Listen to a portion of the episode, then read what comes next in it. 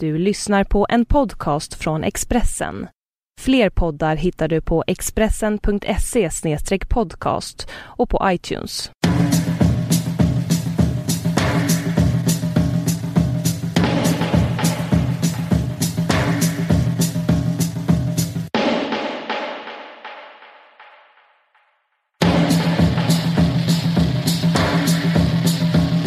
Här är en Vargsaxen-podd med eh, mig som heter Liv Strömqvist och dig som heter Caroline Ringskog Ferrada Nali. Och vi ligger i mitt sovrum som är helt nersläckt. Så ligger vi under en massa täcken och jag har en varmvattenflaska mot huvudet.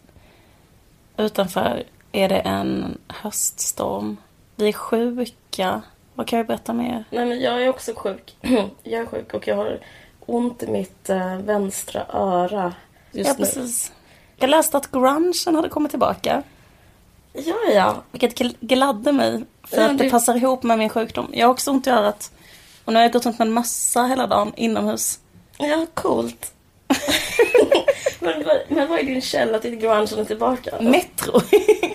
Tidningen Metro som jag läste idag på... Vad fan läste jag den? Jag är utbränd så jag har också minnesförlust. jag måste ha läst den på något ställe där jag var. Vad fan har jag varit? Jag kommer inte ihåg.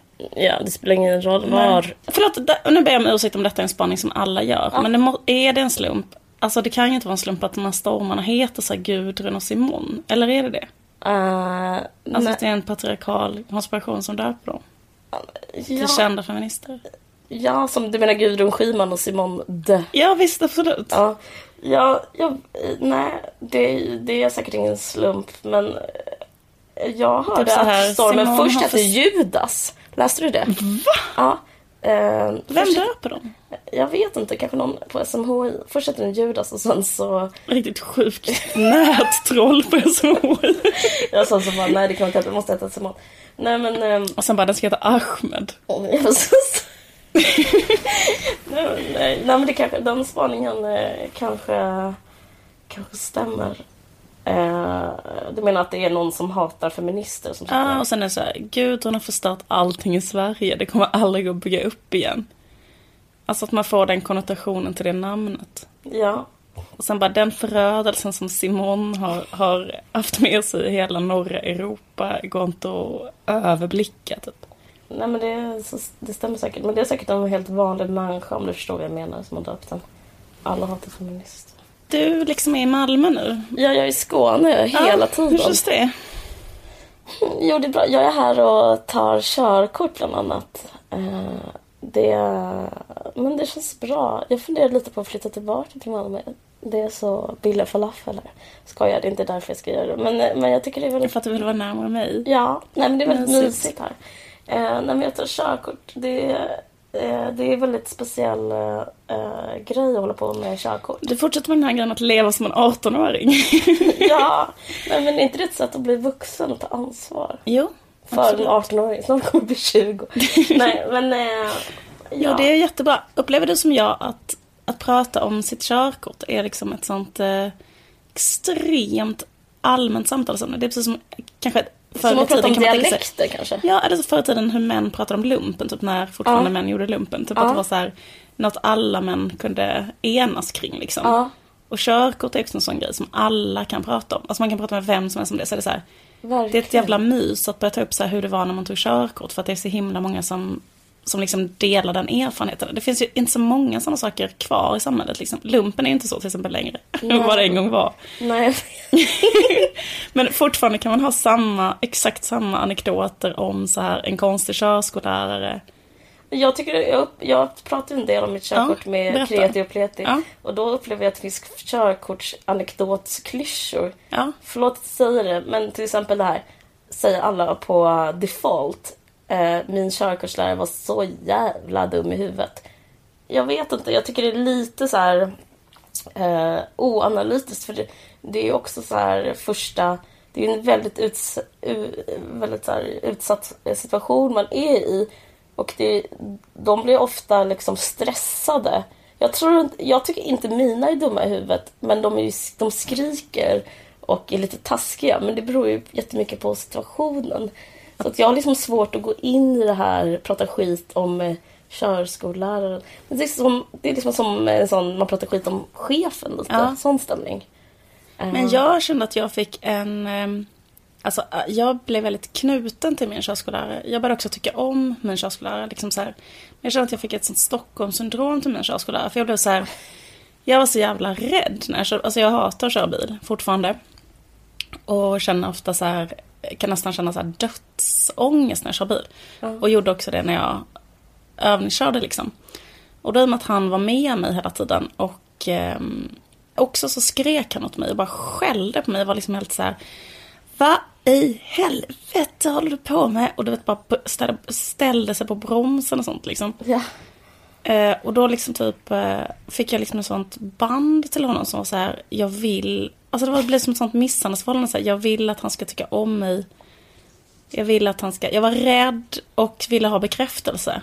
Mm. Vilket gjorde att jag blev jätteknuten till honom liksom. Jag fattar. Men det kanske är smart på ett sätt. Alltså för då så, eh, så lurades du in i att bevisa dig och till slut ta ditt körkort. Du fick ju lappen, eller hur? Jo, fast jag tog hundra lektioner.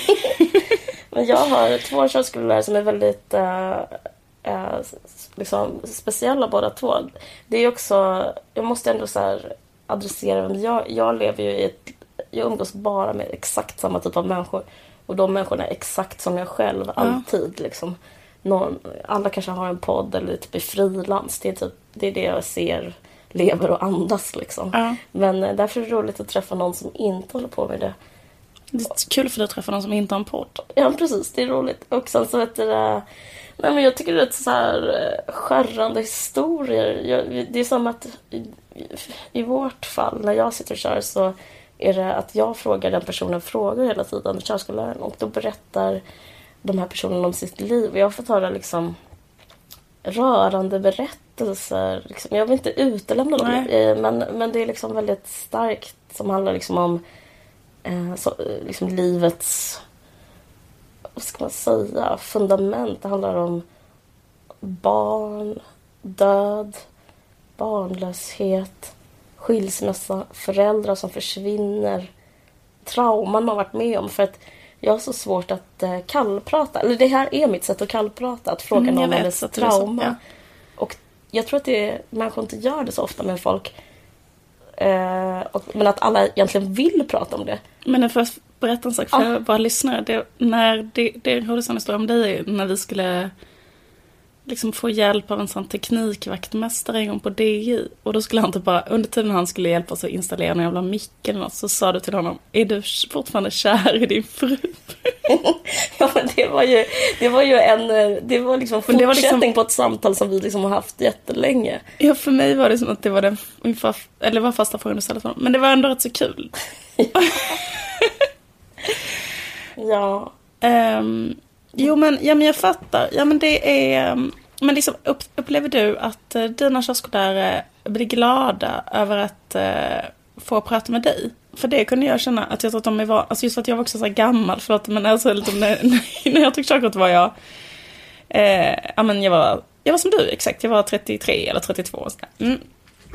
Och då, eh, att de brukar bara, de brukar oftast köra med mycket yngre människor ja, jag har försökt fiska. Jag har Så de försökt blev fråga de frågorna så också. här, att de vill, alltså, eller jag märkte att min körskollärare tyckte Ah. att det var så här jävligt så här, alltså att det var trevligt för honom att träffa någon, någon, mm, någon som inte var så här 18 och Mhm. eh, precis hade gått ut gymnasiet, utan då, då kunde vi prata om andra saker. Ja, men han, precis. han gillade det. Ja, precis. Men alltså jag, ehm, jag är inte mer än en fåfäng vanlig själv, liksom ska man säga, bekräftelsetörstande människa. Så att jag har försökt få den, det svart på vitt, att jag är bättre än de andra Ja. helt eh, eh, snackmässigt. Ja. Så att jag har typ inlett vissa så konversationer, för det luk- luktar ofta kokos ehm, body butter. Alltså du vet Ja. så här, man smörjer in sig med kokos. Man gör det ungefär när man är 17 tror jag. Det finns en viss Aha. typ av tjejer, särskilt kanske i Smörjer in sig med kokos, jag visste. Så man smörjer in sig med kokos och man typ så här eh, har en viss stil. Så man så här, så här, det ryker kokos om en och man är så här jättepiffig liksom. Eh,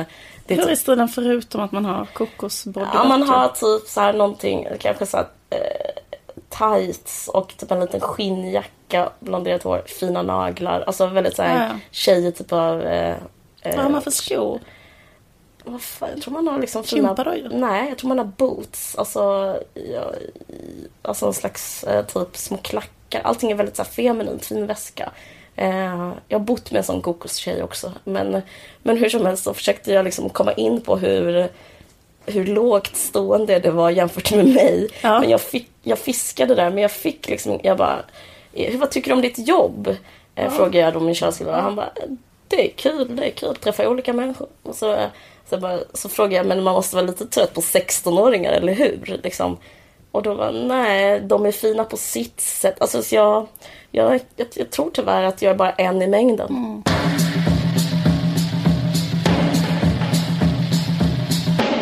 Men en sak som, som, jag, som jag märker nu när jag upp, umgås med den här andra typen av eh, människor. Är att vi har olika musiksmak och olika så här... Alltså om jag hade fått bestämma hade vi lyssnat på P1 hela tiden när vi Ja. körde. Men det är inte alls den stämningen. Nej. Så man lyssnar bara på så betalkanaler hela tiden. Så jag lyssnar på alla hits. Och då lyssnar jag på... Eh, eh, de har gjort en cover från Så mycket bättre på Lill Lindfors. Ja. Eh, den här... ehm, han ser ut som en kar och går, Det har blivit en hit nu. Vem sjunger den? Ingen aning. Lill Lindfors Agnes. Kanske. Hon är med. Ja, men, men Agnes är väl liksom den enda tjejen förutom med Liljenfors, eller är det någon mer tjej?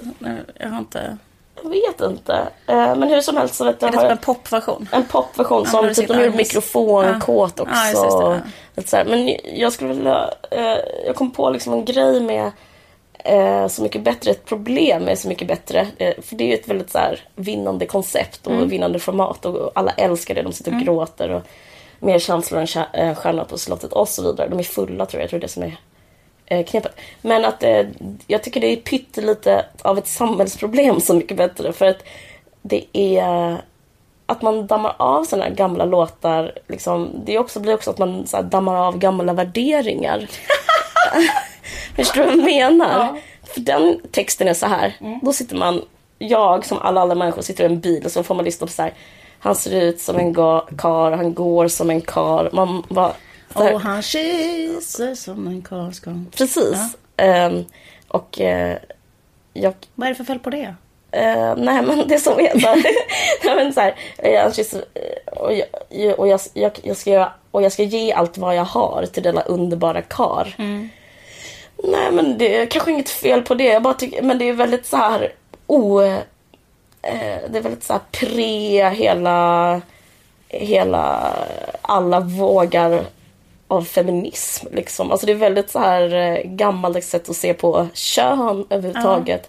Och väldigt gammaldags sätt att se på kvinnorollen och sådär. Men Liksom, som Lill har- Lindfors har gjort en annan... Förlåt. Ja, nej men jag bara liksom, och sen, eh, sen så vet, jag vet inte hur Petters mikrofonkåt är, men den är också lite så keff liksom. Kanske inte så mycket värderingar i den, men liksom, ja, vet, men just det här med, så här, det här med karen som eh, dammas av. Det är jättekul. Det var ju ett annat problem där med hon den här... Um, eh, Sylvia Vrethammar, var det hon? Mm. Som är förra året. Hon gjorde en sån Viva España. Mm. Som eh, kom ut precis samtidigt som Franco var liksom och den sjöng de ju där. Så det blev Ja. också så här ny, alltså ny Man bara, fascismen fick mm, ett konstigt uppsving. Alltså det var ju så här jättekonstigt så här marsch, eh, marschlåt som hon gjorde som en Ja. slager i så här väldigt, väldigt fel skede. Jag tror hon var liksom helt omedveten om det. Alltså, Ja. Men det blev en så politisk dimension av låten som inte var avsedd. Men det blir ju liksom dimensioner som är utanför själva programmets format som jag skulle säga är ett... Eh, eh, det, jag tror inte de har tänkt på det här men det blir en sån brist, en anakronistisk brist i värderingar. Ja. Eh, Det, det som är konstigt med Lill Lindfors är att hon har gjort en låt som Alltså en låt som heter En man i byrån som verkligen inte är som en som kar. Undrar om de gjorde den, för den har en väldigt bra text. Den är så här. Tänk dig att ha en man i byrån att ta fram bland andra grejer. Precis när du har lust så tar du fram din lilla karl. Så är det så här. Tänk dig att ha en man i byrån att ta fram bland andra Jaha. grejer. Har du hört den? ja. Den är väldigt så här. Eh, den är ju mer progressiv än eh, typ ja en, eh, vad heter det? Alltså såna här låtar som är så här. vad heter den här Robin-låten? My friends keep telling me he's no good. Ska But I know he's uh, typ... Men vilken låt gjorde Lill? Eh, eller den här uh, Daddy I'm in love with a monster. Eller vad fan det nu är. Ja, den är ju sjuk. Men vad, vad Lill-Babs med är så mycket bättre. Ja, hon var med i första säsongen. Vad är hennes hit egentligen? Ja, det är frågan. Ja, det spelar ingen roll. Ja, det var bara det, det, var, det var min lilla spaning jag fick i bilen när jag satt med eh, min körskolelärare. Så. Men en sak som är konstigt med det programmet tycker jag är titeln på programmet. Mm. Alltså, Alltså tv-program. En gång så var vi på ett möte med en känd tv-chef och då sa hon så här. Eh, det viktigaste, eller nästan det viktigaste med ett, med ett tv-program är titeln. Att tv-programmet har en bra titel. Ja. Och eh, jag tycker titeln Så mycket bättre är verkligen en eh, rätt så dålig och konstig titel på ett tv-program. Alltså, Tycker vad, du? Ja, för vad menas? Så mycket bättre än eh, eh, Petter. Men vadå så mycket bättre? Så då menar man så här, Att de, de, de de gör den så mycket de, bättre? Ja, de gör, eh, de gör eh, bättre än originalet. Så mycket bättre än originalet. Men är det verkligen det de menar? För inte det är lite liksom kränkande att mena att liksom E-Types version av snö var bättre än Lales version av snö? Det är inte rimligt. Eller liksom, det är väl mer så här, ja, jag ska göra det som en hyllning till dig eller så här. De sjunger så här, det är så mycket bättre när vi är tillsammans eller sånt där. Men då skulle det vara att om man hade någonting som handlade om det. Att liksom Ja. man, så här, Ja, jag ska bara säga en sak om Lala, Ja. det kan vi klippa bort. Men eh, hon är faktiskt en av de få förebilder jag har. jaha, Ja, utseendemässigt. ja nej Ja. men eh, Ja. det är mer, nej, mer personlighetsmässigt. Personlighetsmässigt, ja. För att typ hon, hur hon är som konstnär. ja. Att hon är så här. Mm. Eh, Okej, jag har bara ett exempel. Oironisk. N- Nej, att hon, eh, hur hon tacklar offentligheten. Ja. Och hur hon tacklar liksom att vara liksom en hora, eller ett med- mediehora. Vilket hon, alltså, vilket hon inte är, men vilket eh, det är lätt för folk i hennes liksom, bransch att Ja. vara. Men hon typ, eh, jag hörde någon intervju, hon hyr ett hus eh, i skogen. Och så bara är hon där och lever som en sån eh, modern hippie. Eller hon liksom, hon, går in, hon håller på väldigt mycket med naturen. Ja. och liksom hon, hon, hennes liksom sätt att skapa på att gå tillbaka till naturen och tillbaka till ensamheten. Ja. Det är någonting i det som jag eh, lockas väldigt Ja. mycket av. Att, ehm, att liksom hålla sig utanför och liksom i en slags i en, i en skog, i en stuga och hålla på med Alltså jag delar hennes naturromantik i liksom förhållande till att skapa. Jag, jag vet inte om det finns så, alltså det, det är inte så trendigt att vara sån men jag, jag gillar henne, att hon gör det. Det känns som att hon eh, väck, att många människor blir provocerade av henne. Mm. För att hon är så. Alltså att hon tar sig själv på så stort allvar så människor blir, blir provocerade av, av att hon är, jag tror att folk uppfattar henne som pretentiös och blir provocerade av det. Ja, men jag tycker om I det. allmänhet, ja. Jag tycker det är... Eh, liksom att hon lyssnar väldigt mycket på sig själv och sådär. Ja, vi kan klippa bort det. Jag bara kommer tänka på det. vi har kvar det.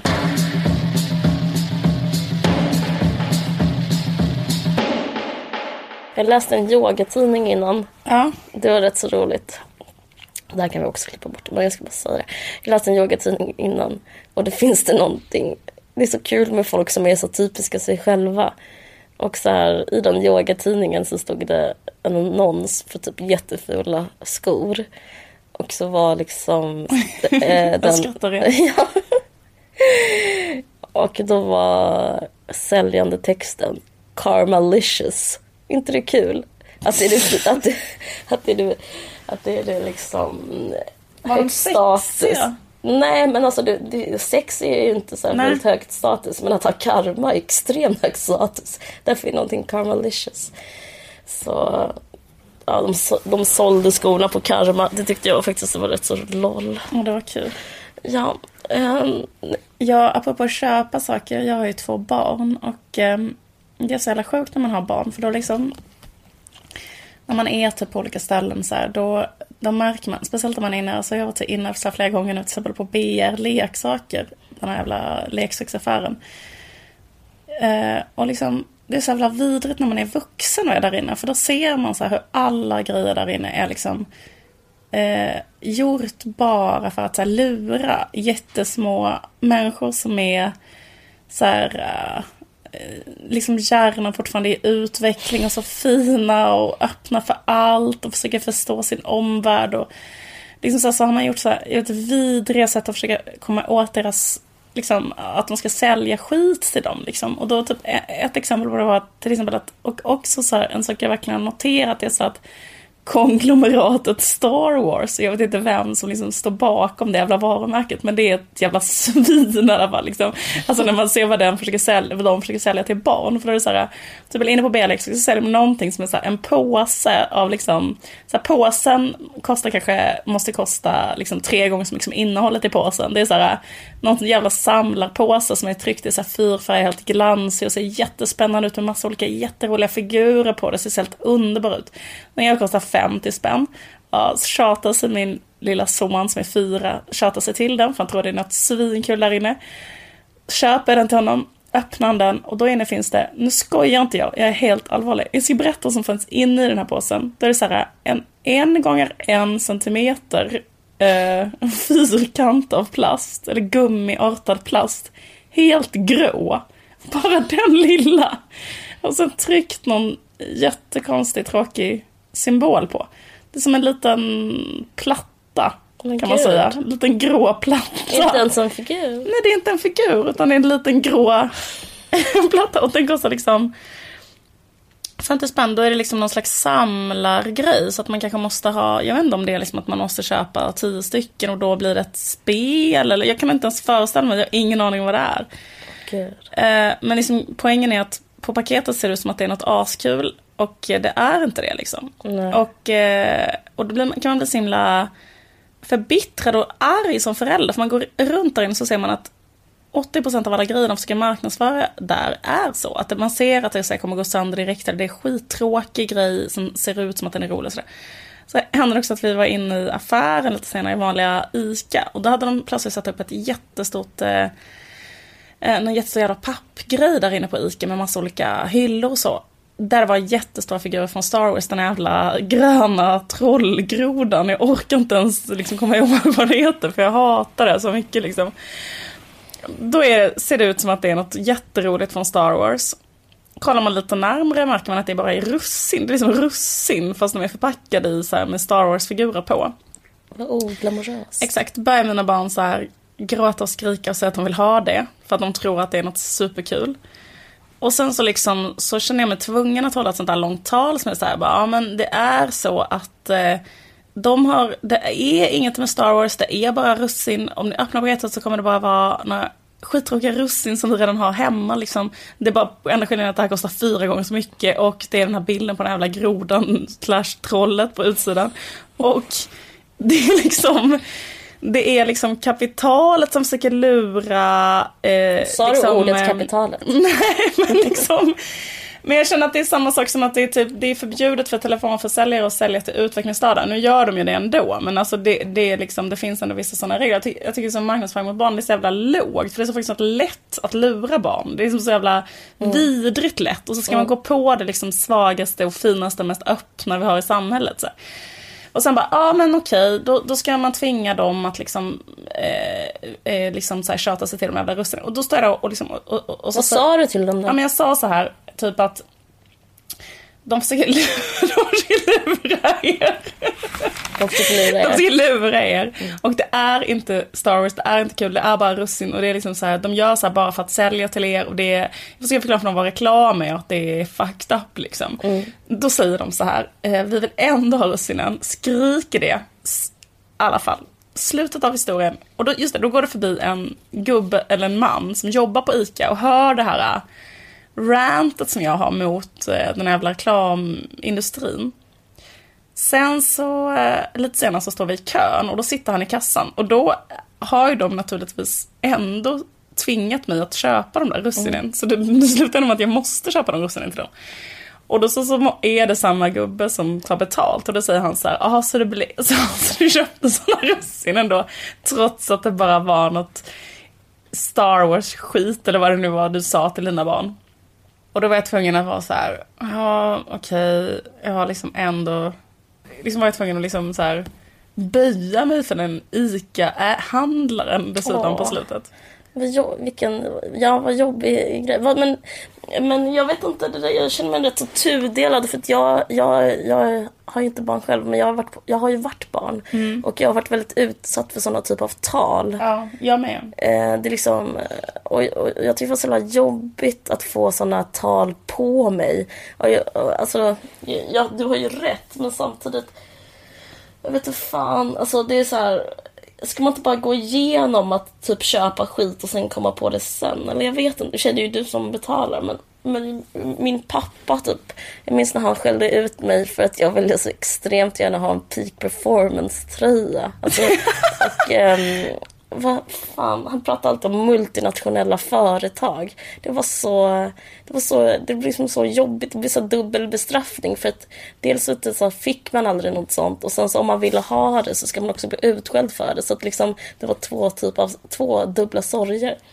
Först är du exploaterad av ett multinationellt företag som utnyttjar att liksom Ja, ja, ja. precis. Och sen att så du är fick ett barn och sen också blir du utskälld för att du blir, för att du har fått de begären som de Ja, har precis. planterat in i dig. Begäret efter peak performance. Jag kommer ihåg till exempel när, ja men det kan vara lite jobbigt med så här, alltså jag, jag vill inte kritisera dig som mor, men det kan vara lite Jo, jobbigt får med sån, göra. eh, med sån eh, socialistförälder. Liksom, för, för, för om man lever till exempel i en marknadsekonomi, för det kan man liksom inte hjälpa som barn att man gör. Liksom.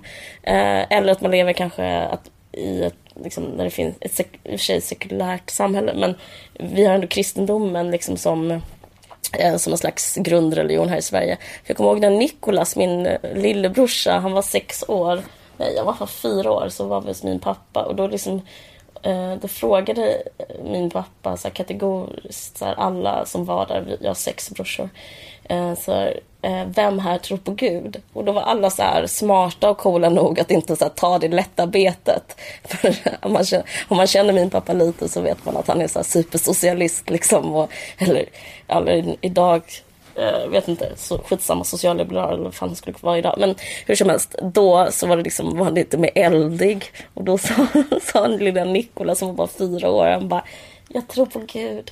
Och då fick han liksom hela det här Marx, eh, liksom Marx åsikter om opium för folket och så skulle Nikolas liksom stå till svars för det. Och det kan jag tycka var lite så här eh, opsykologiskt av min pappa att så här, skälla ut Nikolas för det här med eh, vad kyrkan har gjort mot människan och liksom eh, hur, vad kyrkans makt och ja, hur det förslavar människor och sånt där. Absolut, det är, jätte, alltså det är jättekonstigt. Men jag måste säga att jag ehm, eh, brukar inte ge, liksom hålla sådana socialistiska föreläsningar för mina barn. Jag tror det är nästan första gången det har hänt. Men det var för att det var sån ackumuleringseffekt just av det där jävla eh, företaget. Att jag liksom blir så arg för att det lurar det, dem hela tiden. det. Och att vi hade köpt den där plastbiten innan på dagen och liksom att det var samma. Alltså du vet så här.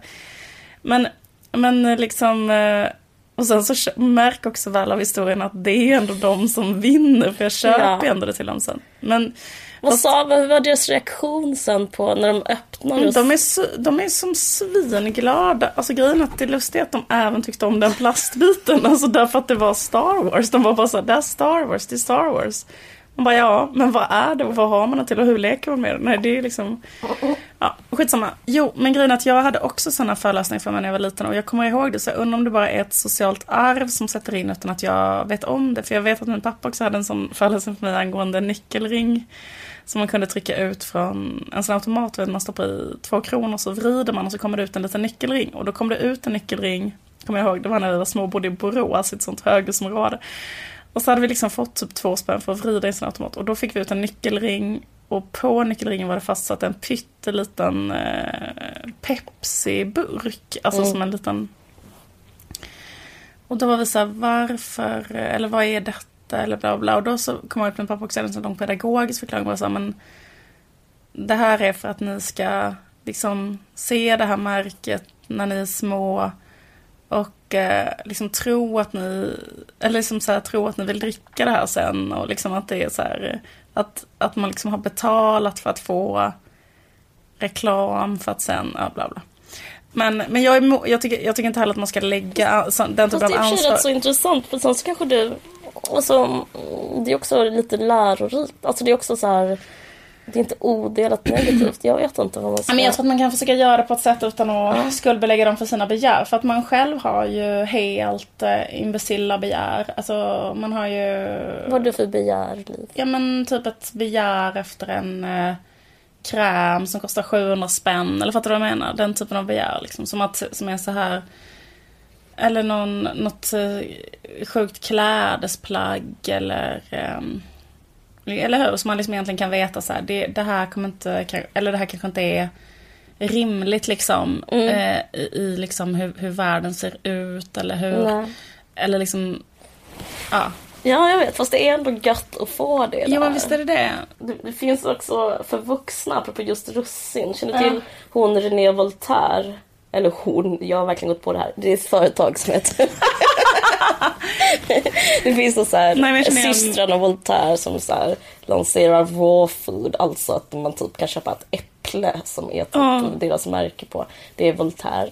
Eh, René Voltaire heter märket och då är det också så här superberries. Och då är det så vid eh, på Östermalm där jag bor så finns det så här man kan handla, vid, man kan handla Uh, snus och tuggummi och även de här russinen som, nu gav jag bort hela historien, men då är det typ att man kan köpa sådana extremt dyra superbears och så är det russin, trepack med så jättefina mönster. Så det är liksom exakt, det är så här, jag tror att det funkar um, på vuxna också. Liksom. Ja, precis. Men man kan så här, snacka om att de är ekologiska eller vad som helst. Köpte du dem? Nej, skulle aldrig.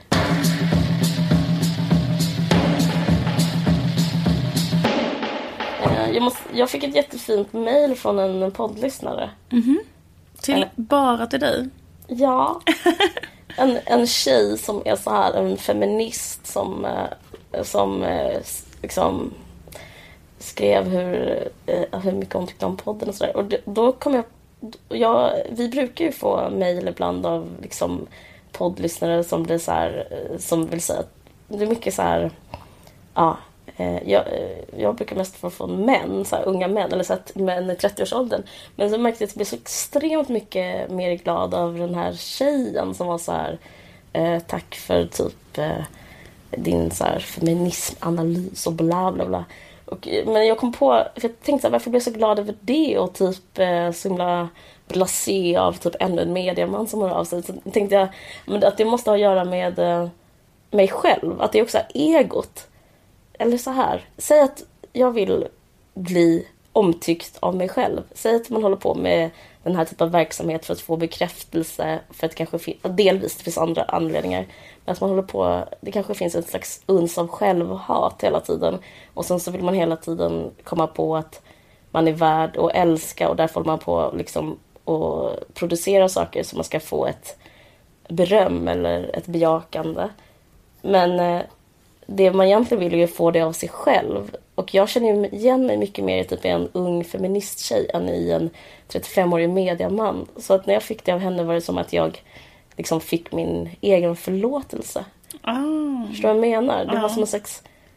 Uh, jag, jag blev så glad att just en tjej lyssnade och sa att jag var bra. För det var som att jag var, sa till mig själv att jag var bra.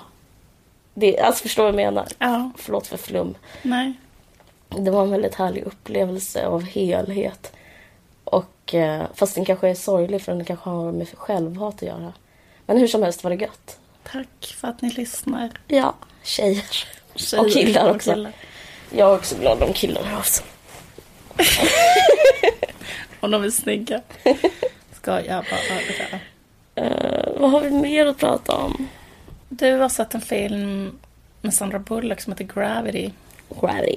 Ja, det såg, den såg jag. Mm. Um, känner du till den? Ej, pyttelite. Det är väldigt tråkigt att prata om film i poddar. Uh, för det är liksom det är ett visuellt medium som ska återge. Det är lite som att prata om drömmar. Uh, skitsamma. Det här... Jag bara berätta snabbt vad jag drömde i natt. Ja. Apropå jag drömde att jag, att jag såg Marie Serneholt naken. Eller typ att Marie Serneholt klädde av. Eller liksom att jag var i ett sammanhang där Marie Serneholt... Säg hela drömmen ska jag analysera den. Men jag kommer inte ihåg någonting mer. Jag kommer bara ihåg det här. Mm. Jag är i ett, ett rum med Marie Serneholt och hon är naken. Mm. Och hon har typ en inte så jättesnygg kropp. Mm. Alltså typ helt okej. Jag är inte den som kräver att kvinnor ska se ut på ett visst sätt. Nej, nej. Men, Men- i drömmen. I drömmen så är känslan i drömmen är så här, ah, har inte hon eh, liksom snyggare nakenkroppen så här? Ändå lite förvånad i drömmen över det. Det, det är en övertydlig dröm. Va? Vad betyder den? Det betyder, den är så enkel, den är så här, du är Marie Serneholt. Aha. För att du är en, och liksom mer och mer på sista tiden, en slags offentlig person. Och i ditt huvud tänker du så här, vem är en offentlig person? Det är Marie Serneholt. Så hon får vara din eh, bilden av dig själv. Ja. Eh, Du kanske, jag vet inte vad du går igenom just nu, men du kanske tvivlar på dig själv.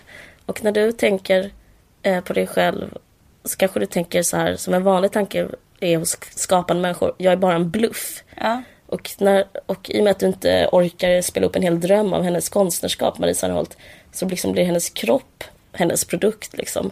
Och när du ser henne, när du synar henne, alltså dig själv, så ser du, jag kanske inte är så bra. Det här betyder inte att jag tycker du är halvbra, eller att du tycker du är halvbra. Men att det fin- jag tror det handlar om tvivel på sin egen förmåga. Det är inte bara att jag vill eh, ligga med Marie Serneholt. Nej, för du ville väl inte det? I drömmen? Ja. När kläderna är borta Jag så var- har du inte så mycket att ha. Eller när seriealbumen synas så kanske det bara är en vanlig ruta med, Ja, det. med streck och gubbar. Men kanske, alltså nu vaknade jag men det hade ju Kanske hade drömmen fortsatt till bara en helt vanlig sexdröm som att vi hade legat med varandra. Det det hade varit gött.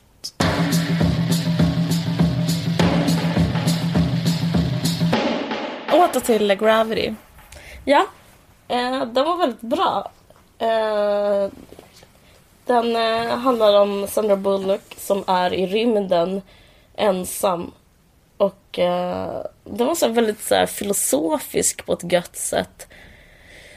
Jag hatar ju science fiction som, som en annan. Jag menar, jag är inte dummare än så, men det här var inte science fiction. Det här var att hon ställde sig frågan, är livet värt att leva? Och sen kom George Clooney som ett spöke och sa, det är värt att leva. Och det var väldigt fint, för det, eh, hela filmen skulle kunna vara en metafor för att eh, hon Är hade det en spoiler att George Clooney säger det här? Ja, ja, nej det är inte för att man vet inte om hon eh, fortsätter leva eller inte. Men hon, eh, hon har förlorat sin dotter i rymden, mår skit, du vet. Och sen så... Eh, att att vara i rymden är ju liksom... Förlåt, vad är det för genre? ja, men jag tror det är drama. ja, okej. Liksom, hon är i rymden, hon är en astronaut, en sån overachiever, typ duktig flicka om du vill. Okej. Och så är hon i rymden och håller på hela tiden. Det skulle kunna lika gärna vara eh, juristprogrammet Ja, eller fattar. vad som helst. Och så liksom flyr hon in i den här rymden, som är den riktiga rymden då. Och, eh, så, och så har hon sv- svårt att ta sig hem till jorden igen på grund av ett tekniskt haveri. Men så ställs hon inför ett fråga som är Vill jag ta mig tillbaka eller vill jag inte? Och sen så handlar det om den eh, grejen om, om, om man ska liksom våga leva på jorden eller om man ska leva i rymden och wobbla tills man dör. Jag fattar. Eh, det är väl så ovanlig Hollywoodfilm också att det handlar om en kvinnas så här, en kvinnas eh, Filosofiska... br- bryderi. Ja, ja. ja. Grubbla på liksom. Och så var det 3D så det var också mysigt. Men eh, Jag tänker mig, nu tänker jag bara på Barbarella. Har hon så sexiga rymdkläder? ja, alltså hon, eh, först har hon så stora, lite bylsiga rymdkläder. Lite som en, så, kanske som en sån astronautskejtare. Så här stor. Man bara, bu, vad är formerna? Och sen så eh, lyckligtvis så blir hon för varm när hon är inne i kabyssen, eller vad det heter, i det här rymdskeppet. Och då måste hon ta av sig till trosor och, be, eh, och Ah, eh, linne. Så då håller hon på och så här stretar med filosofiska frågor i, Underkläderna. i underkläder. Eh, det är jätte uncalled for, men eh, fast annars tycker jag den var liksom ändå inte så illa. Dessutom är hon typ 50 bast och hela den här grejen med åldersrasism har de ju klarat av i alla fall i den filmen. Film. Annars skulle hon kunna vara så här eh, 20 bast och Ja. typ bara ha eh, kanske ett sönderslitet söndersliten bh och minimala trosor. Det har, Ja, det hade hon var ändå 50, kort hår, eh, osminkad.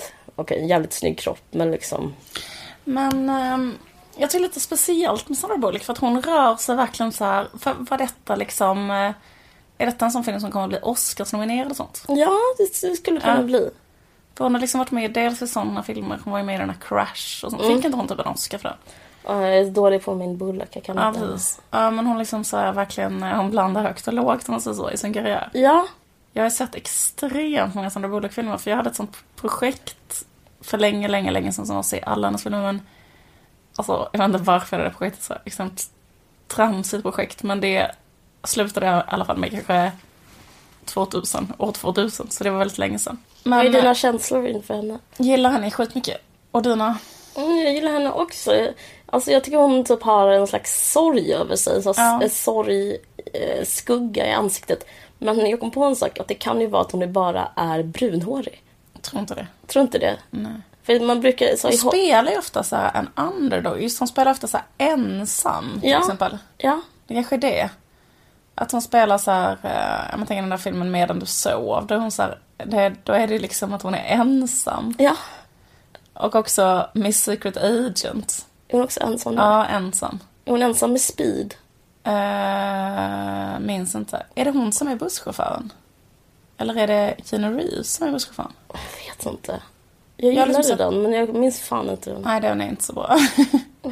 Men, eh, Däremot Miss Secret Agent 2 är faktiskt en värd att rekommendera verkligen den filmen. ja, men där är hon lite smilig ibland, är hon inte det? Mm, Ja men den är rätt så kul för då är det typ så att hon är, alltså den ställer ganska intressanta så här, genusfrågor. I ettan är det så här, ja men hon är en butchig eh, polis som måste klä ut sig till en eh, till en skönhetsmiss och liksom hon måste konstruera sin eh, femininitet på ett så väldigt övertydligt sätt. Det är så att typ först är hon en människa sen måste hon klä på sig eh, femininitetens attribut så här. Okej. Ehm, som är att vara en skönhetsmiss för att det finns ett hot mot eh, Mm. en skönhetstävling. Så därför måste hon klä ut sig till skönhetsmiss och infiltrera skönhetstävlingen. Så är alla skämten så här, hon klarar inte av det för hon är så butchig liksom. Okej. Och hon är så här, hon har aldrig haft en kille, hon är ful, hon är dålig på alla så grejer. Men sen när hon har lärt, tränat sig vara skönhetsmiss så får hon bli ihop med en annan snut. Okej. Slutar lyckligt. Men det är ettan. Sen är tvåan det så här, hennes kille är typ ett otroget svin. Då lämnar hon honom, blir istället vän med en annan snut. Och sen handlar det bara om så här kvinnlig vänskap, typ att de två ska vara vänner och att de två... Och då blir det omvända historien, typ att hon har blivit så här superfeminin. Mm. Går runt och är så feminin och jättejobbig, håller på med så höga klackar och läppar och sånt. Sen så liksom, liksom kommer hennes riktiga jag, som att vara liksom en butchflata, fram igen. Ja. I tvåan. Och så är det bara att hon är vän med en annan kvinna och på slutet blir en butchflata igen. Mys. Så liksom en reverse av ettans liksom extremt sexistiska upplägg. Ja. Som man liksom gjort tvåan. Och jag vet inte liksom hur man har lyckats göra det som en sån verkligen så Hollywood B-film. Det låter Det är ju otroligt dåligt spelat och så men det är ju liksom ett väldigt subversivt budskap. Verkligen. Så tror, tror de nästan gjort, eller de som de säkert har gjort av misstag men kan ändå rekommendera. Har hon den där sorgen i den också? Alltså det där... Mm, den- Absolut. ja. Men jag tror faktiskt inte man ska underskatta hårfärg. Jag tror faktiskt... Ja, men tänk på Winona Ryder. Hon har alltid spelat så här. Hon är ju brunhårig och typ spelat så här den svåra tjejen liksom. Ja just det. Vet, finns det någon sån blond som får vara så här djup? Jag kommer inte på en enda. Gwyneth Paltrow kanske? Ja, hon är lite smart typ. Ja. Okej då, det följde.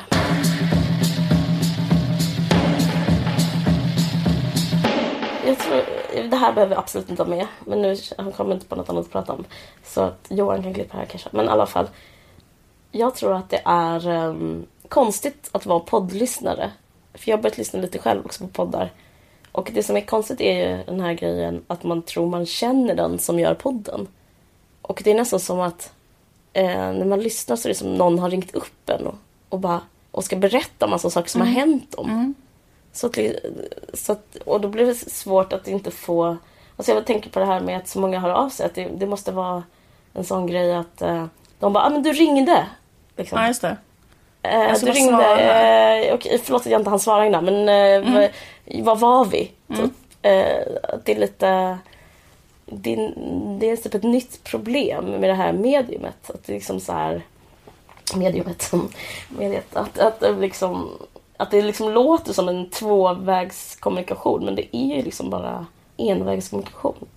Men det är kanske är lite som det är när man lyssnar på artister som sjunger på svenska så väldigt tydligt. Som, alltså jag tänker på varför Håkan Hellström är så känd. Ja. Så det- det är så att han sjunger väldigt tydligt, väldigt Ja. artikulerat Ja. om så här saker som han känner. Ja.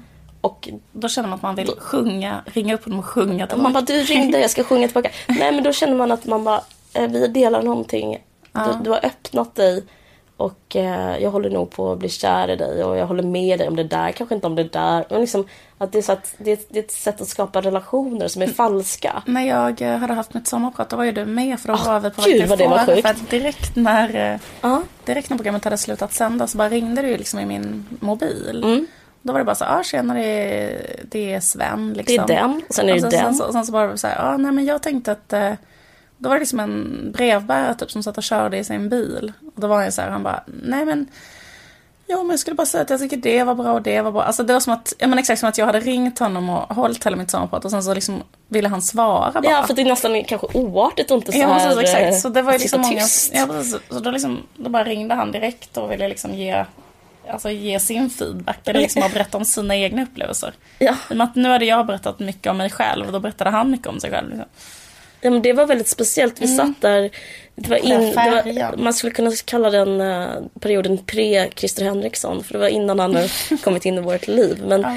men då satt vi där eh, och sen så åkte vi, eh, kom en chaufför, en funktionär och hämtade oss. Och då ringde det hela, hela, hela tiden i din mobil. Och du gav telefonen till mig till slut. Ja. Och jag eh, började svara Ja. som din sekreterare. Ja. För att det var så många som ville säga vad de tyckte. Alla var ju positiva men Ja, ändå... men jag var jätterädd att det skulle vara något negativt. Därför jag tänkte att du skulle svara och sen skulle du liksom ge, alltså skulle säga, säga typ till dem att, mm. eller jag vet inte.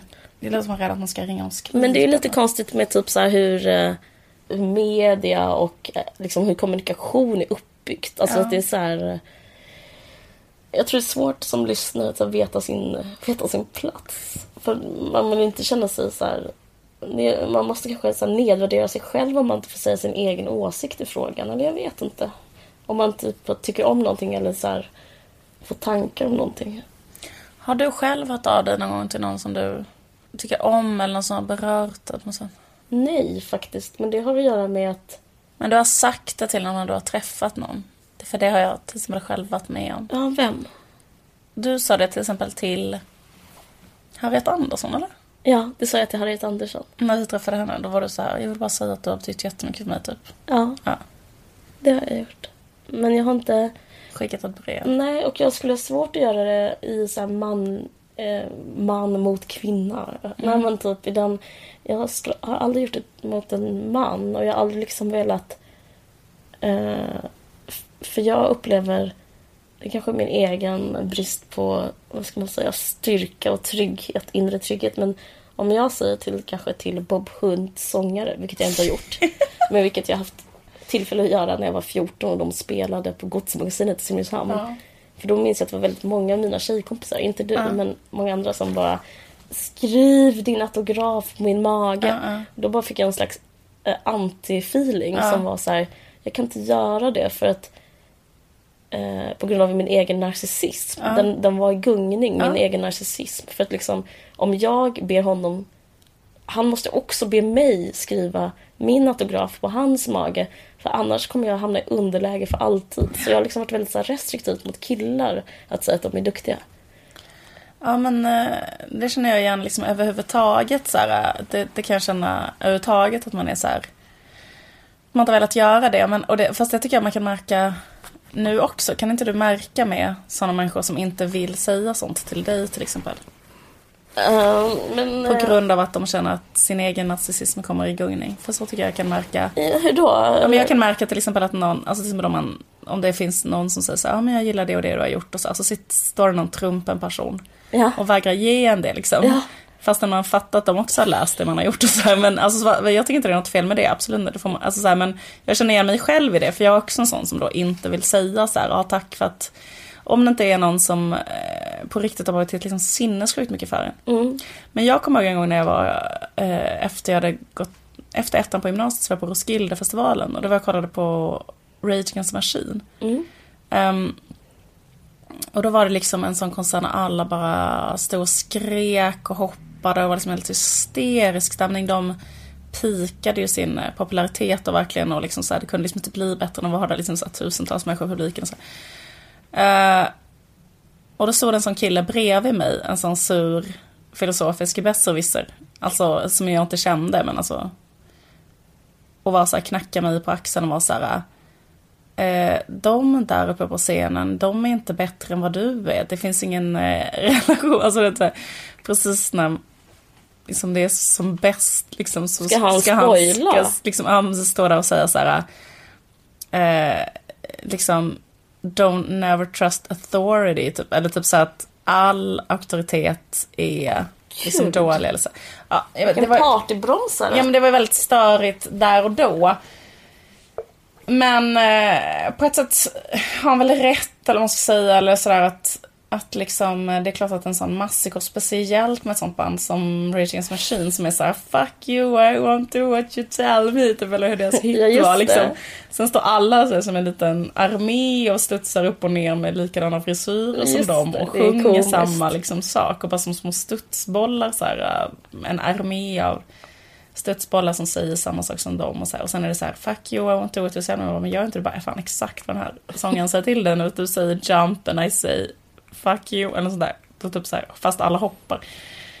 Skitsamma. Det är jättekul. Ja. Ja, men alltså jag tänker att det, är- alltså det, är att det är tudelat, tudelat, inte svärd kanske, det är bara tudelat. Eh, för att eh, samtidigt kan jag så kritisera mig själv för det beteendet, att inte Kunna ge cred. Ja, alltså man ska ge cred when cred is due. Alltså, och grejen är att det, alltså så här, det finns ju också någonting som inte är i idol, lyssnare eller liksom läsare, författare relation. Det finns ju liksom i så här, privata relationer så kan det vara eh, liksom om man typ håller på med någon slags eh, jag var så mycket kanske mer när jag var yngre, när jag var det, när typ med killar att jag väl så här, hade väldigt svårt att så här, vara uppmuntrande och uppskattande och typ peppande på grund av att jag typ kanske inte ville vara, vara så mot killar liksom. För jag tycker liksom, de hade ju samhället redan liksom. Så de behöver inte ha allt liksom. Så en, en liten ehm, ett, ett nej i det här enorma rungande jaet de får varje gång de vaknar. Liksom. eh, bara av att finnas till. Eh, hur som helst, men, men det kan ju bli liksom lite så här Men det är inte yxigt. för alla killar. Nej, precis. Det är idiotiskt. Liksom, eh, det är också att vara, som en, att vara en större människa och vara så här, eh, ha råd och bara säga så här, du är fin, du är bra. Jag tror att jag liksom försöker bli mer så. Alltså så här, försöka så här, kunna ge kanske ge en krönikör på väg. Liksom, att liksom, En uppmuntrande klapp på axeln. Ja, det kan väl fan, det kan man väl, alltså det är så osoft av att inte kunna göra det, eller? Men jag har varit med om också, ja precis, jag, jag, jag vet inte, men Eller om man verkligen här- tycker att någon är bra, då Ja. är det väl fint att kunna säga det liksom, och, Ja. så här, och inte liksom låta sig hindras. Ja. Men eh, har du varit med om någon gång att det känns så här fel? För jag, jag har varit med om så här en gång, eh, för inte så länge sedan så träffade jag, eller så såg jag att eh, matematikern var på samma flyg som mig. Ja. Och eh, jag liksom eh, dyrkit upp marken som matematikern går. Alltså, Ja. eh, liksom, har hon, eller så här, hennes böcker har betytt så här svin mycket för mig. Liksom. ja. Och sen så bara liksom, så märker jag att hon står, hon är ganska gammal nu, så står hon så här äh, vid någon sån hög äh, jävla flygstege och får inte liksom upp riktigt sin äh, väska och är lite så här brydd över det och bla bla. Och då är jag så här, ja men jag kan ta din väska. Och så tar jag hennes väska och bär upp den för trappan. Och sen så blir hon liksom så himla glad över det. Så säger hon så här bara, men tack så hemskt mycket, vad vänligt, tack så jättemycket. Och då säger jag så här, ja det är ingen fara. Eh, och då borde jag bara ha gått. Men då säger jag också så här, och tack för dina böcker, de betyder jättemycket för mig. Och då bara såg hon så här, liksom lite så avvaktande, liksom avvisande ut, lite så här, och nej, typ jag trodde att det var en vänlig människa Jaha. men det var bara ett jävla psycho, ett bara vanligt psycho liksom. Eller typ ett, ett, liksom ett jobbigt fan. Ja. Liksom, hon gjorde inte det bara för att hon var liksom en vänlig medmänniska. Nej. Utan hon gjorde det för att hon, hon skulle här, också, hon skulle också ha mig. Av mig exakt. Ja. Och liksom att man, jag märkte såhär, och jag bara var såhär, fan jag, jag borde bara ha liksom hållit käften. Ja. Eller att man märkte att hon blev så här lite skygg eller typ tyckte att det var jobbigt eller kände sig så lite genomskådad. Ja, inkräktad av att, av att hålla på med det där på flygplatsen liksom. Och liksom att lite därför hålla på att ta hennes väskor. Jag vet inte. Jag förstår vad du menar. Ja. Men, men sådana situationer kan ju tolkas som att personen som så här, ger beröm gör det för ens egen skull. Liksom, att du kanske så här, jag måste säga det men det kanske inte alltså objektet kanske, alltså Märta Tikkanen kanske inte skulle må bäst av att höra det just då. Liksom. Alltså det kan vara jobbigt så här om man eh, jag vill vara lite anonym och så är det någon som liksom ja, får skrivit om sitt, sitt, sina värsta upplevelser någonsin när hon skrivit och då ska någon så här, typ säga så här, ja just det, jag vet om allt det här som du, eller jag vet inte. Det ja, ja, ja, ja, eller så här att man bara man, man, man vill vara en härlig människa som säger så här, jag, jag älskar dig, du är jättebra, liksom, men det är att kanske inte respektera någon. Jag vet inte. Min brorsa är så att han typ skrik om han, en gång gick jag med honom på gatan eh, i Stockholm, Birger Jarlsgatan, och varit på Sita och sett någonting. Då hade Tommy Berggren varit där. Ja. Eh, liksom, eh, och då så... Ja, då skrek han efter Då skrek ja. Nicolas så här, Tommy! Tommy! Jag älskar dig! Så, och Tommy liksom bara... Uh, ja men Tommy älskade ju att höra det. Uh, ja, men han, han måste ju ha tyckt att det var gött. Jo, men det var liksom ändå så här. Uh, det kan finnas... Ja, det var ändå liksom inte... Det var inte rätt plats för... Det var liksom inte... Den situationen passade inte ihop med det beteendet. Det var liksom... Det, det, han, han hade också det här mm, lite avvaktande minen liksom. Eh, men Nikolas var så glad i hågen och bara fått lätta sitt hjärta och var så här, eh, det, han gjorde det för sin egen skull väldigt mycket, Nikolas. Mm. Men han, eh, det är nästom ett tics för honom. Han måste göra det om man ser någon och bara skrika att han älskar någon. Men eh, just den grejen att man älskar någon. Det, det finns det så vissa teorier, nu ska inte jag prata för mycket om det här. Mm. Men att det typ kan vara en egoistisk handling att säga. Alltså, jag tror att det kan vara fan mig Knausgård. Jag läste jävla mycket, många sidor honom så kan stå någonstans i de sidorna. Men typ om man säger så här, jag älskar dig. Mm. Att det kräver en eh, mot. Ja, just det. Alltså det är liksom ett krav. Det mm. finns inget som är öppet i det. Utan man säger så här, jag älskar dig. Mm. Då måste du säga du älskar mig. Säg mm. det nu. Säg det nu. Alltså det mm. liksom kommer som en så osynlig bisats. Eh, att det kan vara liksom kanske det mest krävande ja, man kan säga till någon ja. om inte det finns en etablerad relation. Liksom. Ja. Rätt så...